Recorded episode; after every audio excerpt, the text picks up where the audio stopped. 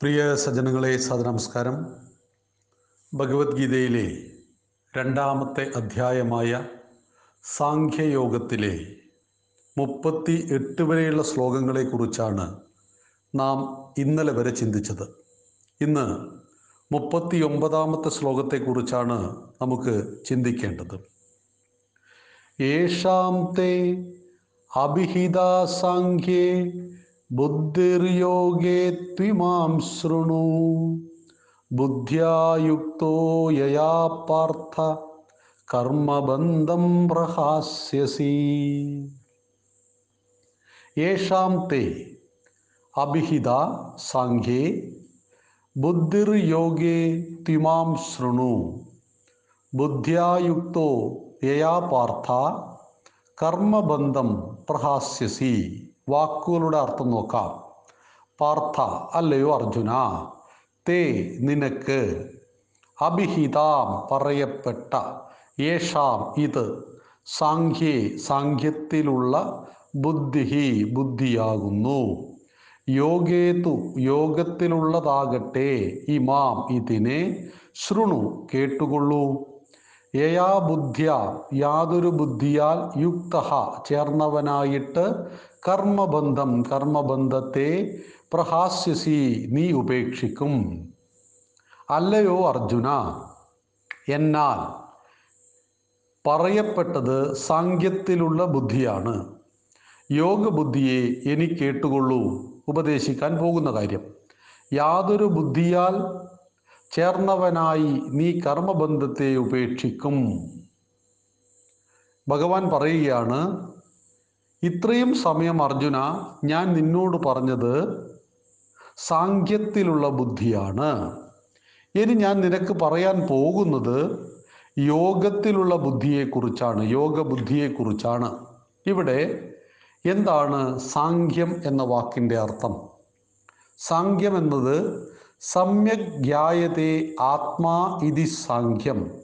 നല്ലതുപോലെ ആത്മാവ് അറിയപ്പെടുന്നത് പഠിക്കപ്പെടുന്നത് ഇതിന്റെ പേരാണ് സാഖ്യം. അതായത് സാഖ്യം എന്ന വാക്കിന്റെ അർത്ഥം ആത്മജ്ഞാനം എന്നാണ്. ഒരു വ്യക്തി എന്താണ് പരമമായ സത്യമെന്ന് മനസ്സിലാക്കുമ്പോൾ അദ്ദേഹത്തിന് ആത്മജ്ഞാനം ലഭിക്കുന്നു. സാമാന്യ ജനത പുറം ലോകത്തേക്ക് നോക്കിക്കൊണ്ടേയിരിക്കുന്നു. അവനിലേക്ക് നോക്കുമ്പോഴാണ് ആത്മജ്ഞാനം ലഭിക്കുന്നത്. അമ്പലത്തിൽ ദൈവമുണ്ടോ? അമ്പലത്തിലും ദൈവമുണ്ട്. മണ്ണിലും വെണ്ണിലും തൂണിലും തുരുമ്പിലും ദൈവമുണ്ട്. പഴുതാരയിലും പാമ്പിലും കീരിയിലും ചൊറിപ്പുഴുവിലും കുയ്യാനയിലുമുണ്ട്. എങ്കിൽ അതെന്റെ ഉള്ളിലുമുണ്ട്. അഹം ബ്രഹ്മാസ്മി ആ ഈശ്വരൻ ഞാൻ തന്നെയാകുന്നു. ഈ ആത്മജ്ഞാനത്തെ ബോധിച്ചവന്റെ പേരാണ് ജ്ഞാനി എന്ന് പറയുന്നത്. സാഖ്യം എന്ന വാക്കിന്റെ അർത്ഥം ആത്മജ്ഞാനം എന്നാണ്. ആത്മജ്ഞാനത്തിലേക്കുള്ള വഴിയാണ് യോഗം. ഭഗവത്ഗീതയിലെ എല്ലാ അധ്യായങ്ങളും യോഗമാണ്. അർജുന വിഷാദയോഗം സാഖ്യയോഗം അങ്ങനെ യോഗത്തിലാണ് പറയുന്നത്. എന്താണ് യോഗം? ആത്മജ്ഞാനത്തിലേക്കുള്ള കർമ്മ പദ്ധതി അതിന്റെ പേരാണ് യോഗം. എന്തുകൊണ്ടാണ് പതിനെട്ട് അധ്യായങ്ങളും യോഗമായി തീർന്നത്? കർമ്മത്തിൽ നിന്നും പിന്തിരിഞ്ഞോടാൻ ശ്രമിച്ചു അർജുനൻ. കർമ്മത്തിൽ നിന്നും പിന്തിരിഞ്ഞോടുവാൻ ശ്രമിച്ച അർജുനനെ കർമ്മ നിപുണനാക്കുവാൻ വേണ്ടി ഉണ്ടാക്കപ്പെട്ടതാണ് ഭഗവത്ഗീത. അതുകൊണ്ട് തന്നെ ഭഗവത്ഗീത യോഗമാണ്. ഭഗവത്ഗീത പറയുന്നത് കൃത്യമായ കർമ്മ പദ്ധതിയാണ് ആത്മജ്ഞാനത്തിലേക്കുള്ള കർമ്മ പദ്ധതി കൂടിയാണ്. ഇവിടെ ഭഗവാൻ പറയുന്നതാണ് അല്ലയോ അർ പാർത്ഥ പൃഥ്വിയുടെ മകനെ കുന്തിയുടെ പുത്ര ഇതുവരെ ഞാൻ നിനക്ക് പറഞ്ഞു തന്നു. എന്തിനെക്കുറിച്ച്? അർജുനന് വിഷാദയോഗമുണ്ടായി. ഭഗവാനോട് കാര്യങ്ങളൊക്കെ അവതരിപ്പിച്ചു. ഭഗവാൻ എല്ലാത്തിനെയും ഒറ്റയടിക്ക് തള്ളിക്കളഞ്ഞു. നമ്മുടെ സാഖ്യയോഗത്തിലെ രണ്ടാമത്തെ ശ്ലോകമുണ്ടല്ലോ കുതസ്ത്വ കശ്മലമിതം വിഷമേ സമുപസ്ഥിതം എന്ന് തുടങ്ങുന്ന ശ്ലോകത്തിൽ നിന്ന് സകലതിനെയും അർജുനൻ മഹത്തായ ന്യായവാദങ്ങളാണ് ഞാൻ പറയുന്നത് എന്ന് ധരിച്ച് ഭഗവാനോട് പറഞ്ഞ കാര്യങ്ങളെല്ലാം തന്നെ നിസ്സാരമായി തള്ളിക്കളഞ്ഞു ഭഗവാൻ. എന്നിട്ട് പറയുകയാണ് ക്ലൈബ്യം മാസ്മഗമ പാർത്ഥ നൈതത്തയ്യുപപദ്യതേ ക്ഷുദ്രം ഹൃദയ ദൗർബല്യം തെക്തോത്തിഷ്ടപരം തപ. ക്ലൈബത്തെ പ്രാപിക്കരുത്. ആണിനും പെണ്ണിനും ചേരാത്ത ഭാവത്തെയാണ് അർജുന നീ പ്രാപിച്ചിരിക്കുന്നത്. ഇത് നിന്നെ നശിപ്പിക്കുന്ന ക്ഷുദ്രമായ നശിപ്പിക്കുന്ന വികാരങ്ങളാണ് ഹൃദയ ദൗർബല്യം ആ ഹൃദയ ദൗർബല്യത്തെ ഉപേക്ഷിക്കൂ പാർത്ഥ. എഴുന്നേൽക്കൂ കർമ്മം ചെയ്യൂ. എന്ന് പറഞ്ഞുകൊണ്ട് അർജു ഭഗവാൻ തുടങ്ങി. അർജുനനെ ഉപദേശിച്ചു തുടങ്ങിയപ്പോൾ അർജുനൻ തനിക്ക് ശ്രേയസ്സുണ്ടാക്കുന്ന ധർമാധർമ്മം. ധർമ്മവും അധർമ്മവും എന്തെന്ന് എനിക്ക് ഭഗവാനെ മനസ്സിലാകുന്നില്ല.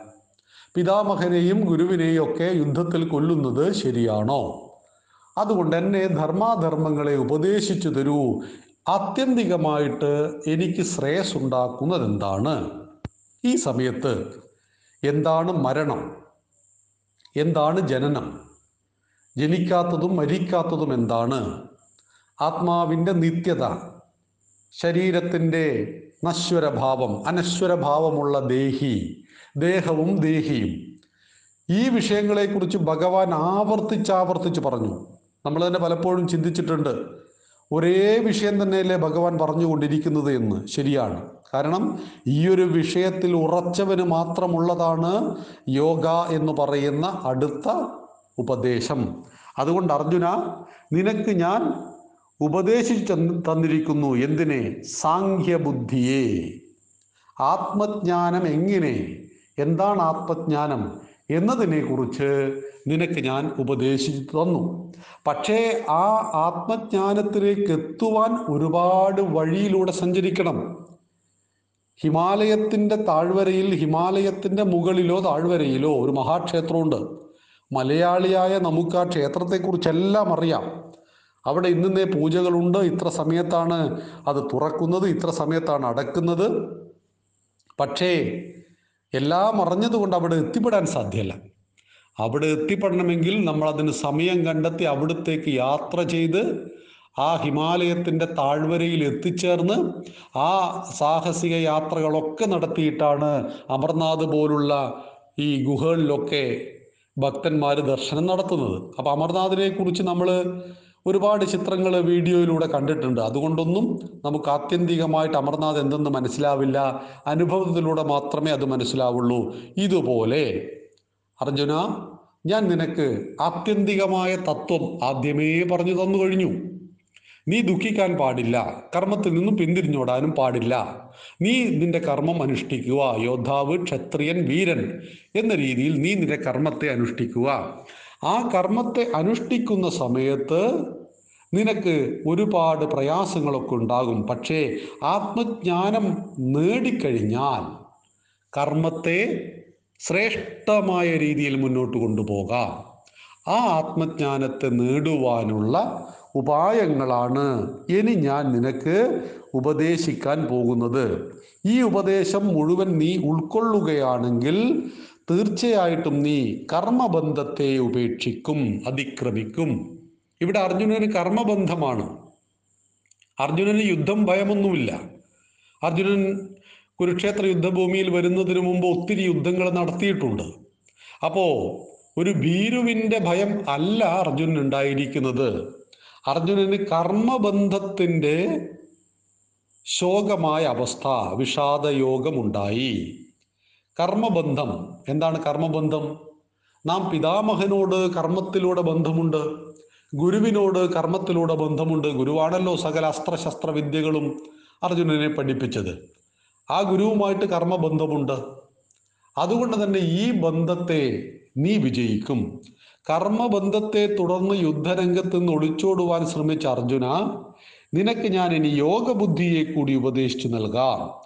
ആ യോഗബുദ്ധിയെ യഥാവിധി നീ മനസ്സിലാക്കിയാൽ നിനക്ക് ആത്മജ്ഞാനത്തിലേക്ക് സഞ്ചരിക്കുവാൻ കഴിയും. സാഖ്യയോഗത്തിലേക്ക് ആത്മജ്ഞാനത്തിലേക്ക് നിനക്ക് എത്തിച്ചേരുവാൻ കഴിയണമെങ്കിൽ നീ സഞ്ചരിക്കേണ്ട വഴിയാണ് യോഗബുദ്ധി എന്ന് പറഞ്ഞിട്ട് അടുത്ത ശ്ലോകം മുതൽ ഭഗവാൻ യോഗബുദ്ധിയെ ഉപദേശിച്ചു കൊടുക്കുകയാണ്. പ്രിയ സജ്ജനങ്ങളെ ഭഗവത്ഗീത എന്ന് പറയുന്നത് വേദാന്ത സാരമാണ് ഇതം ഗീതാശാസ്ത്രം സർവവേദാർത്ഥ സാരസംഗ്രഹം സകല വേദങ്ങളുടെയും സാരസംഗ്രഹമാണ് ഭഗവത്ഗീത എന്ന് പറയുമ്പോൾ വേദതത്വങ്ങൾ തന്നെയാണ് ഭഗവത്ഗീതയിലൂടെ ഭഗവാൻ ഉപദേശിക്കുന്നത്. ആ വേദതത്വം എന്ന് പറയുന്നത് ഉയർന്ന തലത്തിലാണ്. സാമാന്യ മനുഷ്യനെ സംബന്ധിച്ച് ജനിക്കുന്നു ജീവിക്കുന്നു മരിക്കുന്നു. അതോടുകൂടി എല്ലാം അവസാനിച്ചു എന്ന് വിശ്വസിക്കുന്ന ഒരു ജനതയുണ്ട്. രണ്ടാമത്തെ വിഭാഗം മതവിഭാഗമാണ്. ആരോ ഒരാൾ സൃഷ്ടിച്ചത് കൊണ്ട് മനുഷ്യനായി ജനിച്ചു. ജീവിതത്തിൽ ഇന്നിന്നെ സുഖങ്ങളും ദുഃഖങ്ങളും ഒക്കെ ആ ദൈവം നമുക്ക് നൽകി. അങ്ങനെ ദൈവം നമ്മെ തിരിച്ചു വിളിച്ചു നമ്മൾ മരിച്ചു. നമ്മൾ ശവമായിട്ട് അനേക കാലം ഭൂമിയിൽ കിടന്നു. ഒടുവിൽ നമുക്ക് സ്വർഗം കിട്ടി ഓർ നരകം കിട്ടി. രണ്ടിലൊന്ന് കിട്ടി. എന്ന് വിശ്വസിക്കുന്ന മതചിന്തകൾ. എന്നാൽ ഭഗവത്ഗീതയിൽ ആദ്യം തന്നെ ഭഗവാൻ അർജുനനെ പിടിച്ചുയർത്തുവാൻ പരിശ്രമിക്കുന്ന ഏതിലേക്കാണ്? ഇതിന്റെ എല്ലാ അപ്പുറത്തുള്ളൊരു ചിന്തയാണ്. നീ എവിടെ നിന്ന് ആരംഭിച്ചു ജീവന്റെ തുടിപ്പ് എവിടെ നിന്ന് ആരംഭിക്കുന്നു നിന്നിലേക്ക് കടന്നു വന്ന ദേഹി ആത്മാവ് നിന്റെ ശരീരത്തിൽ പ്രവർത്തിക്കുന്നു. ശരീരം ഉപേക്ഷിച്ചാൽ അത് മരണമാണ്. ദേഹി ദേഹത്തെ ഉപേക്ഷിക്കുന്നു. അവിടെ ആത്മാവിനെ കുറിച്ച് വളരെ വളരെ വിസ്തരിച്ചുകൊണ്ട് ഭഗവാൻ പറഞ്ഞു കൊടുക്കുന്നു. ദേഹത്തെക്കുറിച്ച് വിസ്തരിച്ചു പറഞ്ഞു കൊടുക്കുന്നു. പിന്നീട് താഴെ തട്ടിലേക്ക് ഇറങ്ങി വന്ന് ഭഗവാൻ പറയുന്നു ഇനി ഈ ശരീരമാണ് നമ്മളെന്ന് അർജുന നീ വിചാരിച്ചാൽ പോലും കുഴപ്പമില്ല. എന്തേ? ഇന്നല്ലെങ്കിൽ നാളെ ഈ ശരീരം നശിക്കുന്നതാണ്. നിന്റെ പിതാമഹനും ഗുരുവും എല്ലാം തന്നെ നശിക്കുന്നതാണ്. അതുകൊണ്ടും നിനക്ക് യുദ്ധം ചെയ്യാം. നീ കൊന്നില്ലെങ്കിലും ഇവരെല്ലാവരും മരിക്കുന്നവരാണ്. പക്ഷെ ഇന്ന് ധർമ്മം സംരക്ഷിക്കുവാൻ വേണ്ടി നിനക്ക് ഇവരെ കൊന്നേ മതിയാവുള്ളൂ ഇല്ലാതാക്കിയേ മതിയാവുള്ളൂ എന്നൊരു തലത്തിലും ഭഗവാൻ താഴേക്ക് ഇറങ്ങി വരുന്നുണ്ട്. അങ്ങനെ ചോദ്യവും ഉത്തരവുമെല്ലാം ഭഗവാൻ തന്നെ പറഞ്ഞുകൊണ്ടും ഉയർന്ന തലത്തിലേക്ക് എടുത്തുയർത്തിയും താഴേക്ക് വന്ന് വീണ്ടും ഉയർത്തുവാൻ പരിശ്രമിച്ചുകൊണ്ടും ഭഗവാൻ മുന്നോട്ടു പോകുന്ന അതിമനോഹരവും വളരെയേറെ ചിന്തിക്കേണ്ടതും ശ്രദ്ധിക്കേണ്ടതുമായ ഉപദേശങ്ങളാണ് ഇനി വരാൻ പോകുന്നത്. ആത്മജ്ഞാനത്തെ എന്ന് പറയുന്ന സാഖ്യയോഗത്തെ അടിസ്ഥാന തത്വത്തെ ബോധ്യപ്പെടുത്തി ഇനി അത് ഉറപ്പിക്കുവാനുള്ള പരിശ്രമമാണ്. കാര്യമേറെക്കുറെ അർജുന് മനസ്സിലായിട്ടുണ്ട്. പക്ഷേ അത് ഉറപ്പിക്കണം. അങ്ങനെ ഉറപ്പിക്കണമെങ്കിൽ യോഗബുദ്ധിയെ. യോഗം എന്ന് പറഞ്ഞാൽ കർമ്മമാർഗമാണ്. കർമ്മമാർഗത്തിൽ ഇനി സഞ്ചരിക്കേണ്ട ബുദ്ധി എന്തൊക്കെ എന്ന് ഉപദേശിക്കുന്നതാണ് അടുത്ത ശ്ലോകം മുതൽ. അടുത്ത ശ്ലോകത്തെക്കുറിച്ച് നമുക്ക് നാളെ ചിന്തിക്കാം. നന്ദി നമസ്കാരം. വന്ദേ മാതരം.